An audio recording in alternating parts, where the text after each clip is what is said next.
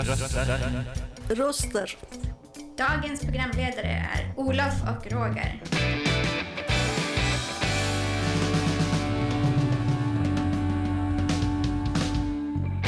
Dina röster i vardagen. Hej och välkomna till dagens fontänbubbel. Idag är det den 23 i elfte och eh, vädret är ju lite sorgligt, lite bedrövligt och eh, det är ju också det vi ska prata om idag, det vill säga sorg. Och ja, vi som är programledare, det är som sagt jag, Olof. Och jag, Roger. Ja, eh, vi ska prata om eh, det, alltså sorg och, eh, och då, då kan vi inleda med att säga definitionen av det och det är liksom alla, alla känslor i samband med en förlust. Det är lite löst, det kan inbegripa lite vad som helst kan jag tycka. Jag vet inte vad du tycker? om. Jo, det, vi kan, kommer väl gå in på det lite sen, men eh, förlust, av- man kan vara förlust av, av ett bortkastat liv, förlust av en lem, förlust av, det är mycket man kan ha förlust av, förutom döden om någon, någon dör i ens närhet. Mm. Ja. Nej men precis, och vi, vi kommer ha, så som vi har, kommer lägga upp det här programmet så kommer vi ha en gäst som ska prata som har varit som, på kärt återseende, för eh, vi känner igen eh, Jamie Woodworth som eh, jobbar vid Death, Death Café i Lund, tror jag. Och eh, då, eh, vi börjar då med att lägga på en låt, så har vi lite mellansnack och och lite, lite, lite allt sånt. Så ja, vi, vi kör vi, eh, eftermiddagens första låt.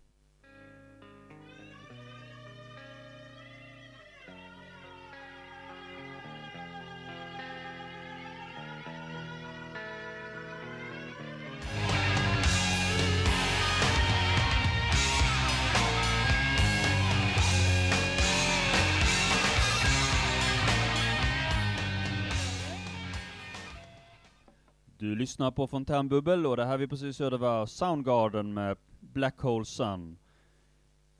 Ja, eh, det finns ju olika sorters, olika sätt att sörja och utifrån den här definitionen om all sorg som alla känslor i samband med en förlust.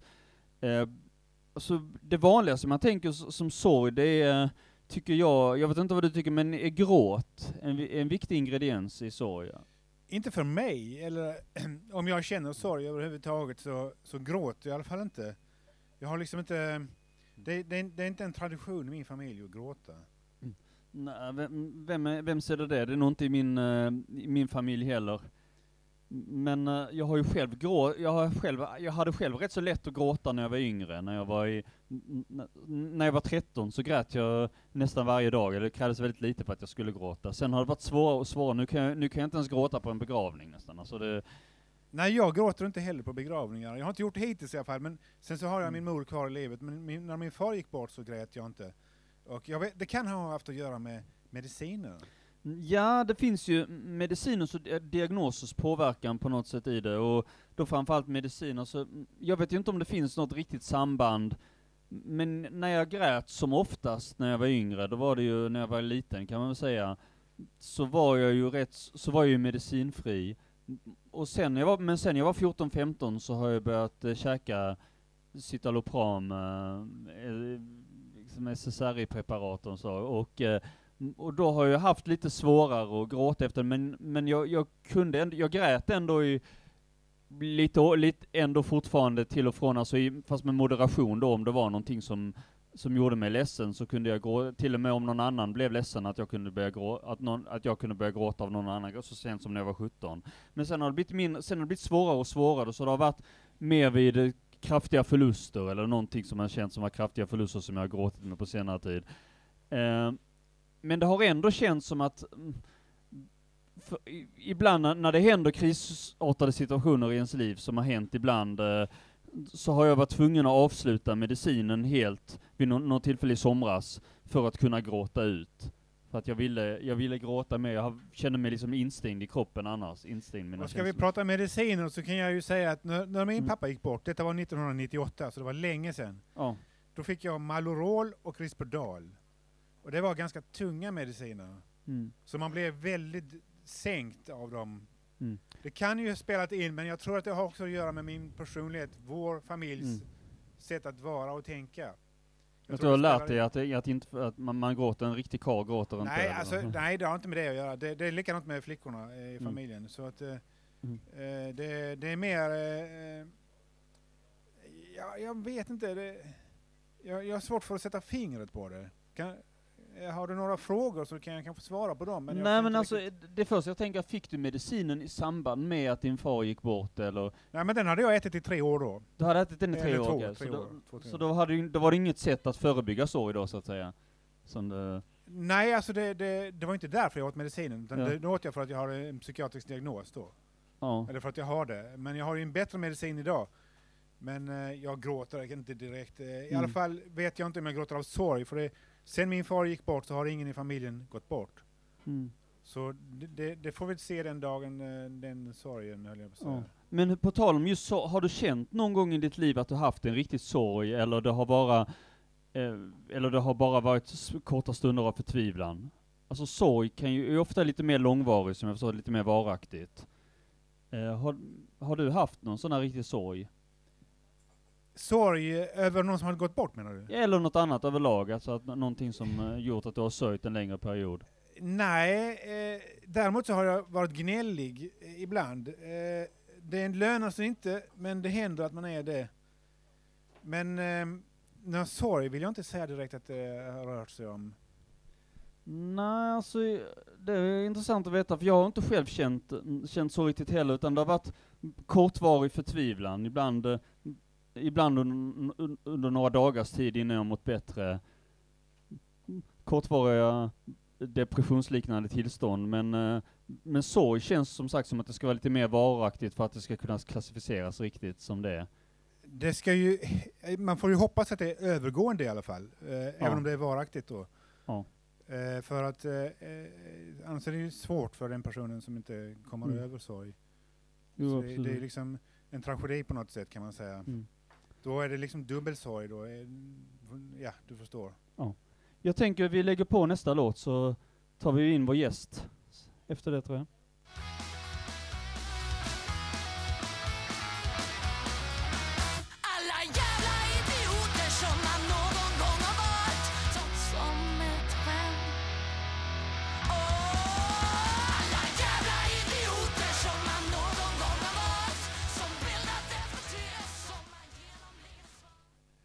Du lyssnar på Fontänbubbel och eh, det vi precis hörde var Krigsstigen eh, lite sned. Ehm, vi har eh, en gäst här och det är Jamie Woodworth som har tidigare, vad jag förstått, jobbat här, eller var praktikant på Fontänhuset tidigare. Och hon har studerat humanekologi vid Lunds universitet, det vill säga fältstudier om möten mellan kultur, makt och hållbarhet. Eh, och, eh, men nu, nu har hon hand om, dödsk, eh, om eh, dödscaféer här i Lund, som bland annat är organiserade med hjälp av Lunds historiska museum samt palliativt eh, utvecklingscentrum Skåne. Eh, vill du presentera det lite, ehm, så att säga, Hur- presenterar henne precis, Ja. men du kan berätta lite om dig själv. hur, hur kommer det sig att du valt att jobba just inom detta område, liksom med död och sånt? Ja, alltså det bara hände liksom spontant. Men jag har alltid haft intresse av ehm, alltså, frågor som rör livets slut och döden. Och ehm, ehm, först jag organiserade de här dödscaféer ehm, som en rolig grej vid sidan av. ehm, eh, på den historiska museet. Men sen fick jag ett jobb på palliativt utvecklingscentrum att alltså, hålla de här dödscaféer professionellt. Eh, liksom. Och eh, vi har haft många dödscaféer de senaste åren. eh, mest faktiskt i Österlen, men ibland också här i Lund och Malmö. Mhm. Ja, i Österlen tar de ju hå- hårt på döden liksom. Men vad innebär det? Hur är dödscafé upplevt? Är det folk som kommer och pratar om döden då, eller som, som behöver få sinnesro att eh, ha någon att prata ut om, som, psykolog, som en psykolog eller? eller, eller? nej, det är lite mer uh, casuellt liksom. Eh, dö- döden är någonting som är väldigt tabubelagt i vårt samhälle, eller hur? Mm. Ehm, och eh, många har uttryckt, alltså forskning har visat att många som alltså, har, har en allvarlig sjukdom eller vårdar en sjuk närstående, de vill kunna prata om döden mer. Ehm, så dödscaféer, det är bara en plats att komma och snacka lite om döden, sorgen, få lite gratis tårta och te. Ehm, Och kanske bara bryta tabun kring ämnet helt enkelt. Mhm. Hur är miljön? Är det så här dystert så att alla ska kunna komma i den här känslan att och nu sitter vi och håller tyst, tysta minuten? Ja. Faktiskt, eh, alltså jag har inte upplevt ett dystert dödscafé än. Det, de är väldigt roliga. Alltså det finns så mycket att prata om, särskilt för att vi pratar inte så mycket om döden i vardagen. Eh, så när man, när man kommer till en dödscafé, det är typ ah, får jag äntligen prata om det här? Mm. Ehm, och det, det finns mycket snack också om livet eftersom döden och livet hänger ihop. Eh, hur är förutsättningarna om man jämför? Är det här någonting som finns internationellt, de här döds, dödscaféer och sånt? Ja, Eller, eller? Ja, precis. Det, alltså, jag tror att idén ehm, började i Storbritannien egentligen. Mm. Och ehm, jag tror att uh, dödscaféer har funnits den senaste 20 år. Ehm, men det är något Mm. nytt här i Sverige och jag är inte den enda person som håller dödscafé. Det finns många olika organisationer och, och, och individer. Som jag också. vet så finns det i Sverige, i UK och i USA. Ja, och andra länder i Europa tror jag också. Jag är Ja. inte så kunnig när det gäller utanför eh, Europa, men jag tror Mm. att det finns ju överallt. Eh, hur är förutsättningarna då att jobba, för att jobba med människor här i Sverige jämfört med andra länder? Har du någon uppfattning om det? Alltså är svenskar mer sorgsna än andra tror du eller? Eller Vissa va- har sagt det. ja. Jo det sägs, jag vet inte om det är en skröna eller vad det är men, eh, men uppenbarligen finns det behov eftersom det finns uh, Death Café i andra länder också. Men, eh, men är det någon, har du någon erfarenhet av att ha varit i något annat land och av Death, Death Caféerna där? Det är faktiskt bara i Sverige som jag har varit på dödscaféer. Um, alltså nej, jag har varit på en dödscafé i Amerika. Ehm, men eh, alltså de flesta av mina upplevelser gäller här i Sverige. Och jag tror att svenskar ofta Mm. säger till mig ah, döden är även mer tabubelagt i den här samhället och vi vill inte prata om döden och det så- sårbara. Och jag vet inte om det är sant, men jag, jag vet att när jag håller en dödscafé, alla verkar, det verkar som folk ver verkligen uppskattar Mm. eh, den här platsen att kunna samtala om döden.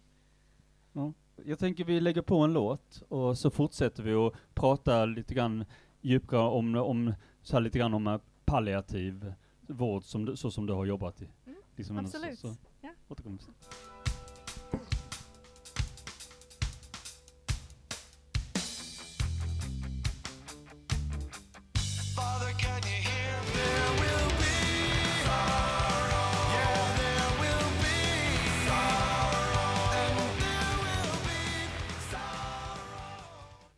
Lyssna på Fontänbubbel och det här vi precis hörde var Bad Religion med Sorrow. Eh, titelspår för dagens ämne kan man säga. Eh, vi har eh, Jamie med oss här som sagt. Ehm, och som sagt, du har ju, du har ju jobbat också så, så att säga med eh, så här, fått hjälp av det här palliativt utvecklingscentrum. Alltså, är det vanligt, alltså, det finns ju någonting som heter palliativ vård, att man får hjälp, barmhärtighets, när det gäller kopplat, kopplat till att man får dödshjälp. Är det vanligt i samband med sorg att människor efterfrågar, eftersträvar det, att de, de får rådgivning och sånt med, att de får rådgiv, att de vill ha rådgivning? Hur de ska ta sig till Nederländerna för att få dödshjälp eller något sånt där. Uh, den här är en jättestor ämne som jag har inte så jättemycket kunskap om. Men det som vi tänker alltså, inom alltså, den palliativa Mm. fältet är att ehm, i vissa fall folk vill ha dödshjälp och, dödshjälp och det är helt okej. Ehm, Mm. Men eh, problemet är i vår vårdsystem just nu är att det finns Mm. inte så mycket tillgång till ehm, bra palliativ vård för alla. Det är typ bara, det är mindre än 20% som får alltså specialiserade palliativ vård i livets slut. Och målet med palliativ vård är att kunna ge folk möjligheten att leva så bra som möjligt till slutet. Och när man får den här goda vården, Mm. ehm, den minskar önskan efter dödshjälp um, oftast. Mm. Så eh, palliativ vård och dödshjälp Alltså vi pratar om det, men vi vill prata mer om att kunna ge bra vård till alla innan vi pratar om ehm, att kunna ge dödshjälp mer tillgänglig. Vem, vem, vem finansierar den här eh, för kaféerna, som, eh, dödskaféerna? Ja, det har, det har vi sagt att det har varit, ni har fått hjälp av Historiska museet och palliativt utrustning, så det är väl kommunen, eh, eller? Uh, Palliativt utvecklingscentrum är ett samarbete mellan Lunds universitet och Region Skåne. Ja, jo, men då uppfattar jag att det är kommunen på något sätt ändå som ger bidrag. Ja, staten. Ja, staten, Ja. Men ehm, har ni en erfarenhet av det här, alltså vi, vi, av alla som kommer och sådär och pratar om sorg, så här olika, är det vanligt med sån här långvarig, så att säga komplicerad sorg, alltså sånt som har pågått i, min, pågått i minst sex månader? Um, alltså, det, alltså, ja, det är mycket vanligt. Um, jag kan säga att eh, vi på Palliativt utvecklingscentrum, vi gjorde en studie för några år sedan om covid-19 och Mm. komplicerad sorg. Och det visade sig att ehm, många under covid-19 som kunde inte gå på en ordentlig begravning eh, eller kunde inte hitta ett sätt att sörja som kändes bra, hade mycket mer komplicerad sorg efteråt. Så det finns ehm, många, eh, Mm. flera fall av komplicerad sorg i, eh, efter covid-pandemin. Ja, och jag tänker, mm, alltså mycket, det är vanligt också, eller jag vet inte hur vanligt det är, men att man fokuserar, när man, när man egentligen behöver sörja, att man kanske gör annat just då, så kommer sor sorgen långt senare. Eh, har det också hänt? Har det också förekommit att, eh, att det blir så att folk fokuserar att sorgen kommer ändå, kommer lång, prokrastinerar- lång, att man, att man prokrastinerar sorgen? Ja, absolut. Det, det är absolut en grej. Det, som- det som jag kan säga om sorgen är att det är väldigt, väldigt individuellt. Och det är någonting ehm, som vi säger att man måste hitta sin egen väg att sörja och ehm, hitta ett sätt att sörja som känns bra för varje individ. Och såklart det finns vissa fall där man eh, alltså tar inte in sorgen direkt och det kom, Mm. den kommer senare. Men den som vi också pratar om i det palliativa fältet är att Alltså om vi har ett samtal om döden i en tidig skede, Mm. ehm, då kan um, närstående känna sig mycket mer ehm, bekväm och redo att ta emot um, sorgen och de här svåra frågorna. Så det blir inte en prokrastinering efter dödsfallet. Jag kan berätta hur jag s- sörjde när min pappa dog, som jag berättade om innan. Då, eh, då sörjde inte jag som vanligt och jag grät inte och jag var inte förtvivlad eller så. Men eh, jag, jag fick ju ärva hans eh, möbler. Jag hade inte så mycket möbler då. Och då fi- fick jag till exempel bland annat ha hans säng. Och eh, där hade han inte tvättat lakan på säkert fyra veckor. Och där låg jag liksom och snusade på de lakanen i, i flera, en veckas tid eller så innan jag tvättade dem liksom och eh, hade kontaminerat dem med min lukt.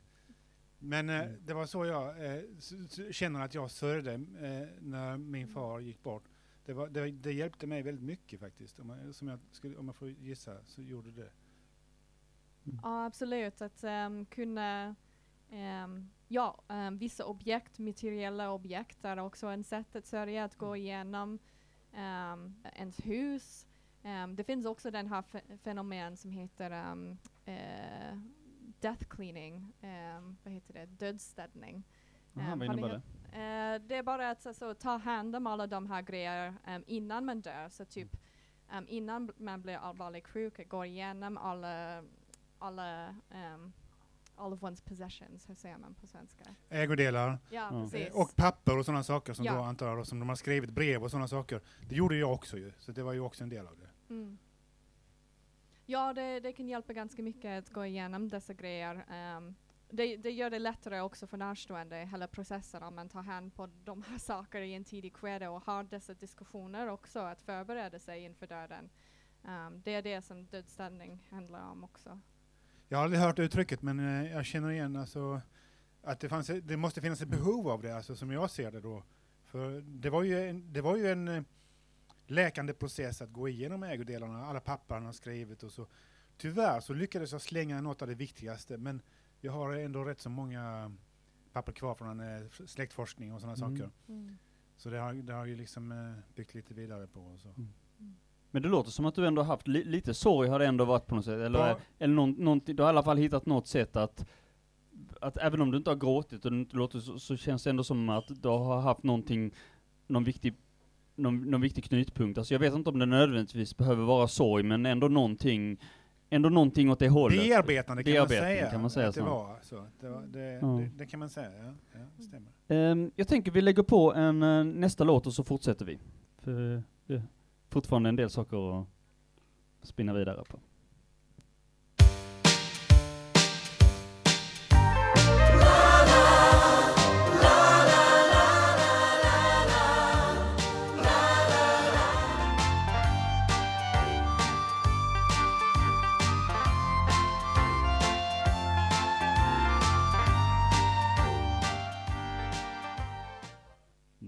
Lyssnar på Fontänbubbel och det här vi precis hörde var Leonard Cohen med Dance Me To The End of Love.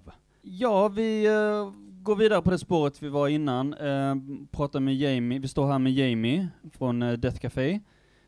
Och eh, en sak, en aspekt när det gäller sorg, hur man hanterar just det här med, alltså man har Alltså det finns ju någon som, någonting som heter landsorg, liksom på något sätt kollektiv, kollektiv sorg när det är någon, någon, om det är någon som dör, någon som kanske inte ens är påverkad i ens liv. JFK eller Olof Palme Ja, ett att exempel. det ändå blir en nationell sorg, att det blir stora begravningar.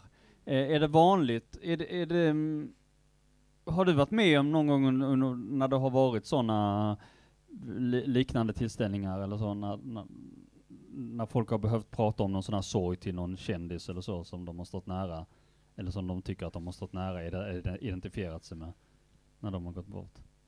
Alltså jag har inte varit på en specifik samling kan jag säga, men det är någonting som vi alltid upplever alltså inom Mm. tidningar och populärkultur. Um, vi hör om någon som dör, alltså Leonard Cohen till exempel. Ja. Och vi alla kan sörja tillsammans, snacka om det vid en fikapaus. Um, men att uh, sörja kollektivt, jag tycker det är väldigt viktigt att kunna dela av sig erfarenheter och normalisera uh, sörjen också genom att prata om det. Mm. Ja, Jag, jag bara tänkte på lite lustig sak, det var, det var ju någon kille jag känner som han hade, mm, som var, som var lite av ett Michael Jackson-fan, och, och, och så fick han, eh, sen när han, morgonen efter att han hade dött, han hade ingen aning, han hade ingen just koll, koll på vad som hade hänt just då, men då fick han meddelande av någon vän, beklagar sorgen, och då bara va? Vad, vad handlar det om? Så blev jag lite chockad, var efter. Men, men hur, hur väger man det tillsammans mot, mot eh, den individuella sorg, sorgen? För vi sörjer ju alla i oss själva. Mm. Eh, hur, hur kulturellt och, ide, och, och eh, eh, individuellt, eh, hur, eh, hur hänger det ihop? Kan det vara båda två sakerna samtidigt? Oh, det är en bra fråga.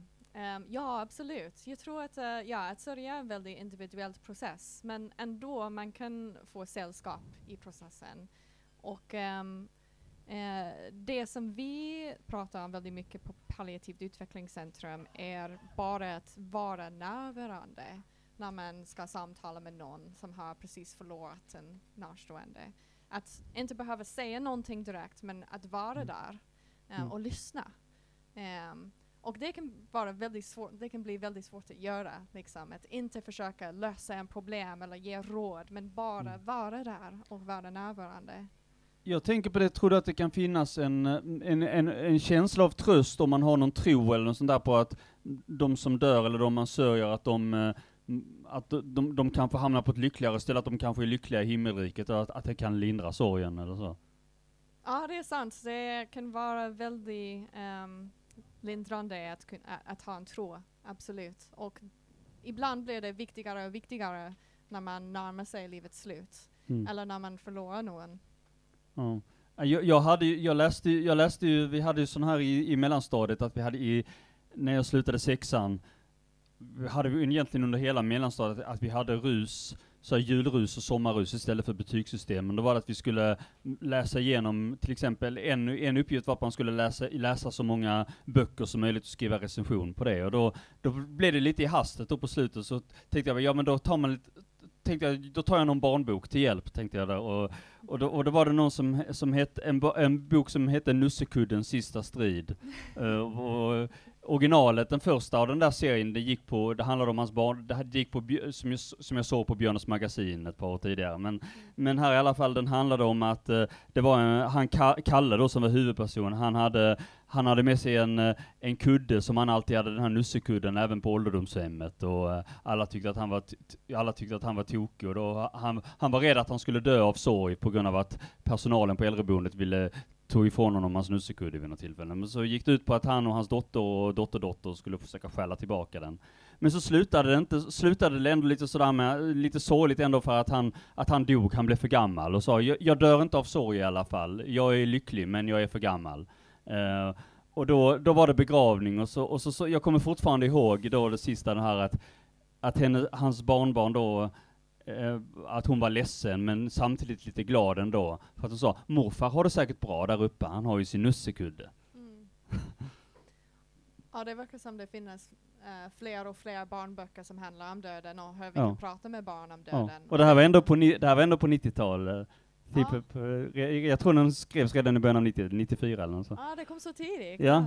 ja. Eh, Men jag vet, jag har senare sett, jag har ju sett nu till exempel, jag var på biblioteket och kollade bland, eh, bland barnböcker för tio år sedan. Alltså jag, vi, vi, när jag var liten så hade vi ju sådana här Max-böcker, så här Max kudde, Max docka, så som, som min mamma fortfarande läser för, min, för, för, mitt, för mina syskonbarn. Eh, men där har jag så en av de här nya böckerna, istället för de här tidigare typ ma, bara Max boll och Max kakor, så, så var det även Max grav. Så där, vissa, nu är Max gammal och här är hans grav. Oj, det var mobilt tänkte jag liksom. Eh, Undrar vad barn, eh, vad barn säger om det. När de... Fantastiskt. Men, men vi, vi, vi måste Ja, nästan gå Ja, vidare. vi Så går vidare, vi, vi tackar så mycket. Vi, vi tackar Eh, så mycket. tackar Tack så så mycket, mycket Jamie, eh, Woodward. Ja, och så så har vi, vi, har en gästartist här, eh, tror jag. Vi välkomnar upp. Jag vet inte hur du vill Tack. presentera ja. dig Hej, jag kallar mig Akala 2 och eh, ni har Fontänbladet ute och första artikeln handlar bland annat om eh, våld i nära relationer och det inspirerade en låt som jag skrivit. Kör på. Kan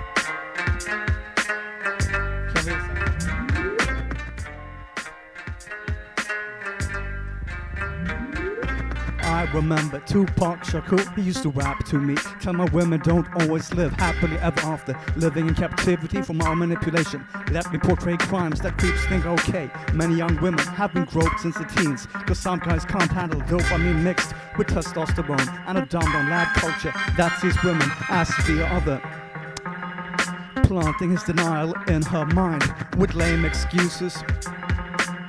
As he, guide, as he gaslights her, this data keeps jealously interrogating her.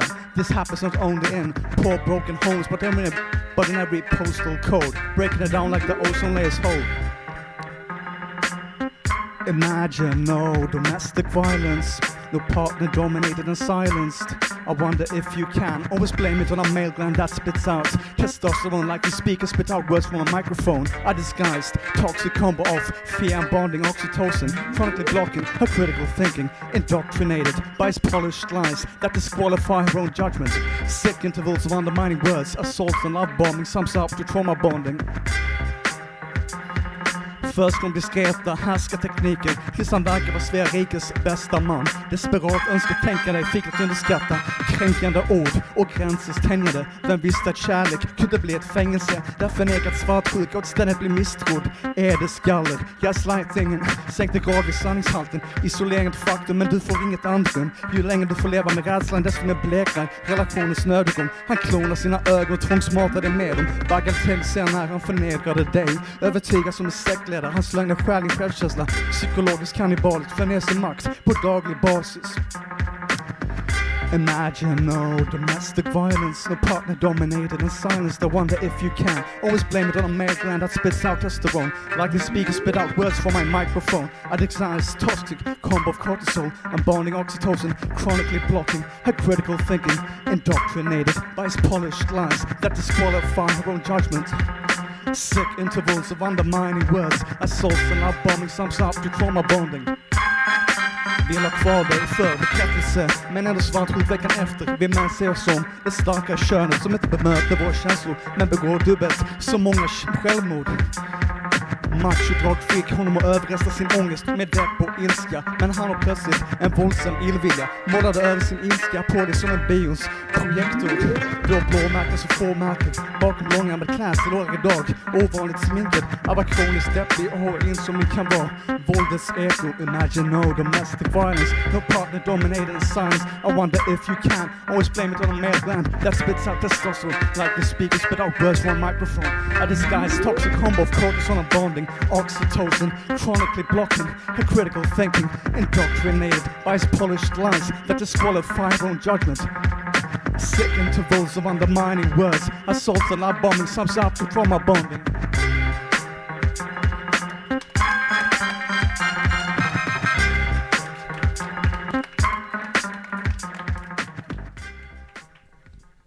Tack så mycket. Du lyssnar på Fontänbubbel och det här var Akala 2 med romansen förklädd en diktator, tror jag det var, det var rätt låt, ja. Tack så mycket. Tack. Då har vi eh, en eh, gäst här. Vill du presentera dig? Jag heter eh, Ola. Ja, va-. Nej, du har någon speciell tanke om så det var kopplat till din gudstro på något sätt? Ja exakt, jo precis. Vi har ju pratat om döden förra veckan tror jag det var, och sen idag Mm. sorg, så det är två väldigt ja, positiva, härliga ämnen. Mm. Men eh, nej, jag tänker de hänger ihop lite ju, för eh, som du sa till exempel att din far eh, gick ju bort då för ett tag sedan och man kan känna mycket sorg. men- 1998. 1998. Det var ett tag sedan. Exakt. Och eh, du sitter ju kvar i det än liksom. Nej jag skojar men. Ja, men det gör man alltid på något sätt. Man, tiden stannar. Ja men så är det ju. Så jag tänkte, ja, om man då, har man en tro så tror jag att det kan liksom hjälpa väldigt mycket. Att eh, om man då, för döden kan ju vara något väldigt hemskt om man tänker att det är det sista som händer och allting bara tar slut och sen blir det svart. Men om man tänker, om man på kanske att vi har en eh, skapare som vi kommer ifrån, så kanske att vi går tillbaka dit då, då blir kanske döden inte så hemsk. Så är det annars. Så Ja. Jag känner igen mig där. Så jag, tänker, Ja. jag tror också på en skapare. Men då är det lite grann det jag var inne på, alltså du tror du att man blir, om man, har, om man, om man tror starkt på någonting, att man, man tänker att man behöver inte sörja någon så mycket eh, som man kanske skulle gjort annars, att man, man tänker att det kanske är en tröst i alla fall att, eh, att de har det bra där uppe så att säga. Ja exakt, De precis. Så att de, eh, och många äldre liksom, när de är i slutet av sina liv, då har man inte det så bra kanske du vet. Min gudmor till exempel, hon gick bort för några veckor sedan. Hon hade väldigt Mm. tufft sista åren där, så jag tror för henne var det liksom en eh, det var eh, liksom skönt att dö. Jag tror det kan vara rätt härligt, men det är ju rätt mycket lidande och svårigheter här på jorden. Så när du dör så slipper du allt det. Jag tror det kan bli en, ehm, en fröjd faktiskt på många sätt. Ja. Ja det finns ju de här, det finns ju sån här dödshjälp, hur ställer du, hur ställer du dig till det, du dig till det? Alltså att man, har, man får hjälp i livets slutskede att Ja, alltså det sådana som har kanske väldigt så här kroniska, obotliga och väldigt tuffa sjukdomar, kanske bara ligger i en säng och du mer eller mindre maskiner upprätthåller dig så ja, varför inte egentligen? Det kanske är lättare bara att släppa taget och För där är, den, den är väl lite grann en vattendelare också bland, tro, bland de som är troende. Alltså att, Ja, alltså självmord brukar man väl säga enligt eh, Bibeln är ju en synd då ju. För ja, du, Gud har gett oss liv och han ska ta liv, man ska inte ta sitt eget eller någon Vem annan. säger, enligt Bibeln, vem sa det i Bibeln? Ja, man kan väl ta det på du ska icke mörda, det kan ju gälla på en själv också, de tio Vem budorden. sa det då? Tio budord? Ja, det var ju Gud som sa det. Han Ja. skrev det med sitt finger och gav det till Moses. Ja, jag Moses. tror inte på det. Tror inte på det. Det finns inget att tro på. Det står i Bibeln. Nej. Nej, det gör ingenting. Ja. Du får tro vad du vill. Nej men många, många kan ändå rätta sig efter det att det är inte okej att mörda. Sen så brukar man kanske säga då att eh, självmord kanske, ja man kan ju förstå kanske folk som gör det men eh, generellt sett så ska man väl vårda livet och göra ja, det bästa av det så att säga. Ja, alltså det, det är ju lite, alltså, det är också lite svårt det här att eh, veta hur, eh, att det ska kanske finnas någon form av, eh, när någon säger att de vill, ha, att de vill avsluta livet så kan, du- så gäller det ofta kanske vara lite lyhörd att om det, fin, om det finns andra alternativ, att man måste ta dem så långt, så långt som möjligt. I, istället för att, som vissa kanske säger, att när de är förtvivlade när de är äldre, ah, jag, jag ska åka till Schweiz och, där, eh, och, och, för där är det mycket lättare att få hjälp när man eh, och jag vill, jag vill åka till, så att jag kan bli avlivad, eh, så att jag kan, tryggt kan bli avlivad. Och då, då, kanske det, då kanske det inte är en sån situation att, då kanske det fin, borde finnas andra sätt att kunna hantera det och prata ut om det man är Ja exakt. Alltså människor som är i en sån situation när man känner att man vill avsluta livet, alltså man är ung då, det är väl ofta att de känner att de saknar hopp och sådär Och det Ja. hör väl också lite ihop kanske med Det, det ska man kanske inte tillåta aktiv dödshjälp för de som känner att de förlorat hoppet.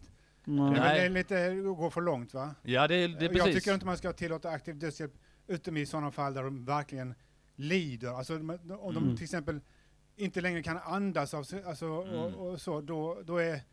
Det här ALS, att man är instängd i sin egen, att man är instängd i sin egen kropp så att säga. Det, det, till exempel att, Mm. Exakt. Typ om det är en 20-åring som bara är deprimerad, då kanske inte så bra att ge aktiv dödshjälp. Nej. Nej, jag, jag, skulle inte jag skulle inte tycka det. Jag skulle inte tycka det. Gör man det i något land då, eller? Nederländerna har väl gått ganska långt, men jag vet alltså inte. ju, om de har just det vet jag inte. Men vet du om det är ändå sant, eller är det en skröna, det vet jag inte riktigt, men att i Kanada att 60% tycker att man ska införa, att bo- man, man ska kunna införa barmhärtighetsmord på eh, unga handikappade. Är det, eller är det en skröna, eller är det, ligger det någonting i det? Vet du någonting om det?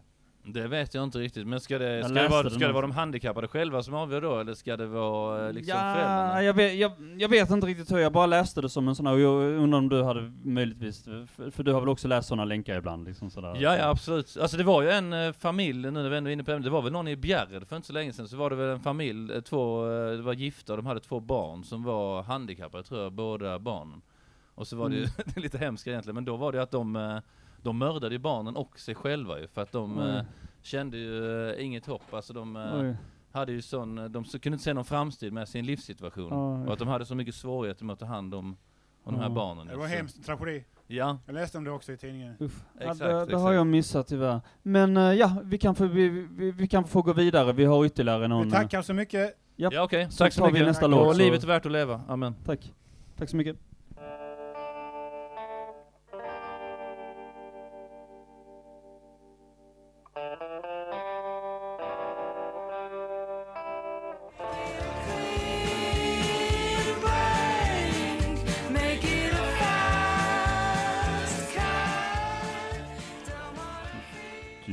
Lyssnar på Fontänbubbel och det vi precis hörde var Jenny Owen Youngs med Clean Break.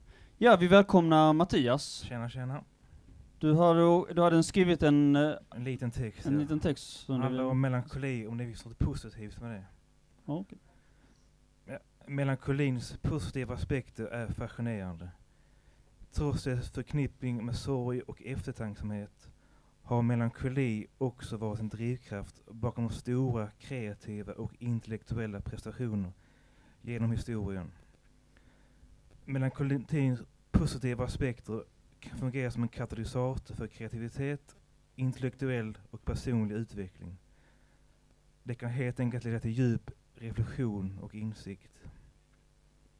Eller har melankoli bara med ett negativt psykiskt tillstånd att göra i form av traditionella associationer med depression i frågan?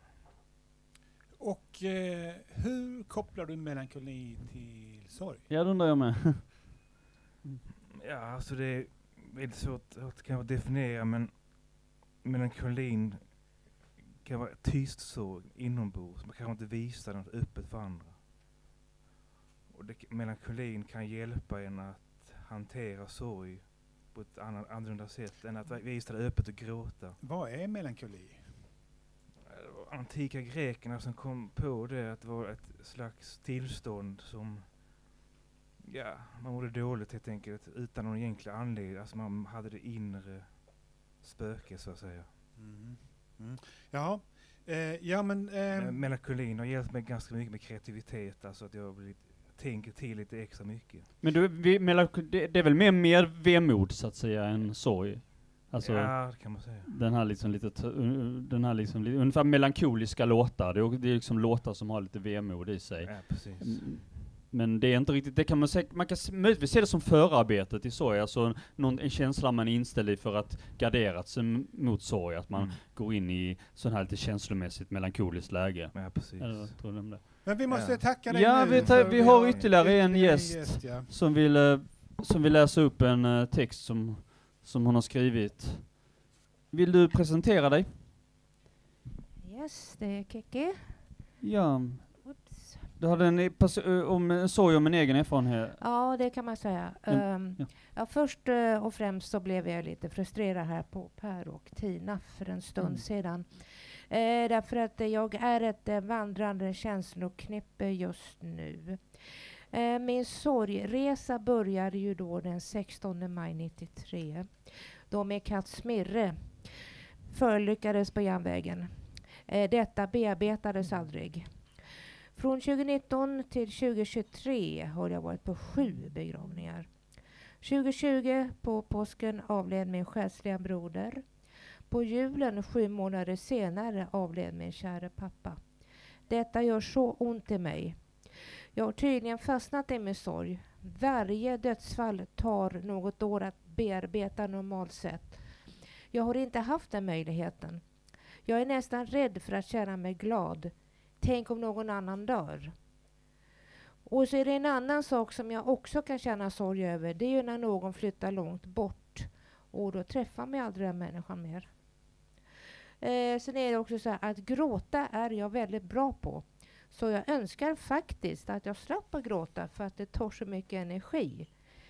Man typ dör av sorg när någon dör. Okej, och jag ser ju dig som något av en expert, kan man säga så? Om, man- när det gäller Ja, sorg. jo det kan man göra. Du vet mycket om det. Det har du berättat precis. Ja, precis. Jo.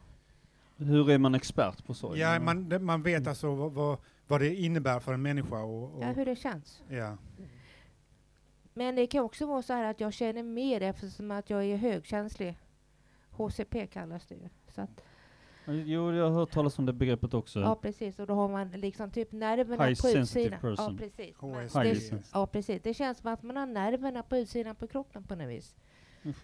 Ja, det känns så liksom. Mm. Och det är ju, det är ju eh, men, men det är ju väldigt, låter väldigt negativt alltså. Är det bara negativt att ha HSP? Mm, Nej, det är väldigt positivt också. Man eh, liksom har ett öppet spel så att säga. Så man tar in väldigt eh, Mm. positiva saker på samma gång så att säga. Men just när det gäller sorg så är det negativt. Ja, precis. Jo, det är det. Ja. Men då känner du att du har ett konstant sorgtillstånd lite grann, eller? Ja, det har jag ju. Speciellt nu eh, när Eller jag- oroa dig för sorg, så att säga, Ja, också? just det. Precis. Ja, Nej, för jag, jag saknar ju min bästa vän väldigt mycket då också. Så att vi var ju vänner i över 30 år. Så att, Mm. Ja. Ja, och, och eh, ja, tiden rinner väl iväg lite vi grann. behöver tacka alla som har varit framme här. Vi kör en låt. Okej, Ja. vi kör en låt. Kör en låt. I guess you knew and blew a good. Bye, baby, I guess you know why I walked away. When we walked to the altar, that was an awesome day. Could you imagine writing your deposition? Divorce lawyer telling you how this thing gonna be ending? With you paying out the ass. And I'm talking half, not some but half. No, serious half. Half of your soul. Du lyssnar på Fontänbubbel som sagt, och det här vi precis hörde var Nas med Bye Baby. Ja, ska vi sammanfatta eftermiddagen på något sätt, tycker du? Ja, ehm, vi har ju gått ifrån ämnet ibland och hållit oss till ämnet ibland. Och eh, det har blivit eh, sådär, så fick vi höra av eh, publiken. Men vi, vi har haft sorg som tema, och vi har, och, och vi har haft Jamie Woodworth som gäst. Och vi, tackar henne så hemskt mycket för alla, för all den pratstund, vår lilla intervju så att säga, och all, allt vi fick reda på om hennes verksamhet, kan man säga, på Death, Death Café. Eh, och eh, så tackar vi våra gäster också, eh, som varit uppe och pratat, och det är Ola, Mattias och eh, Akalla 2, Akalla Akalla 2 och eh, Kiki. Yep. Och så tackar vi publiken och så tackar vi, även om de fick lite ris nyss, så vill jag ge lite ros nu till, eh, till, till, till Per och Tina som har stått för tekniken. Så vi återkommer och så lägger vi på, vi återkommer nästa vecka med ett nytt tema och så lägger vi på eh, den sista låten för den här eftermiddagen och det är David Bowie med Five Years. Two or three more for you to say goodnight with.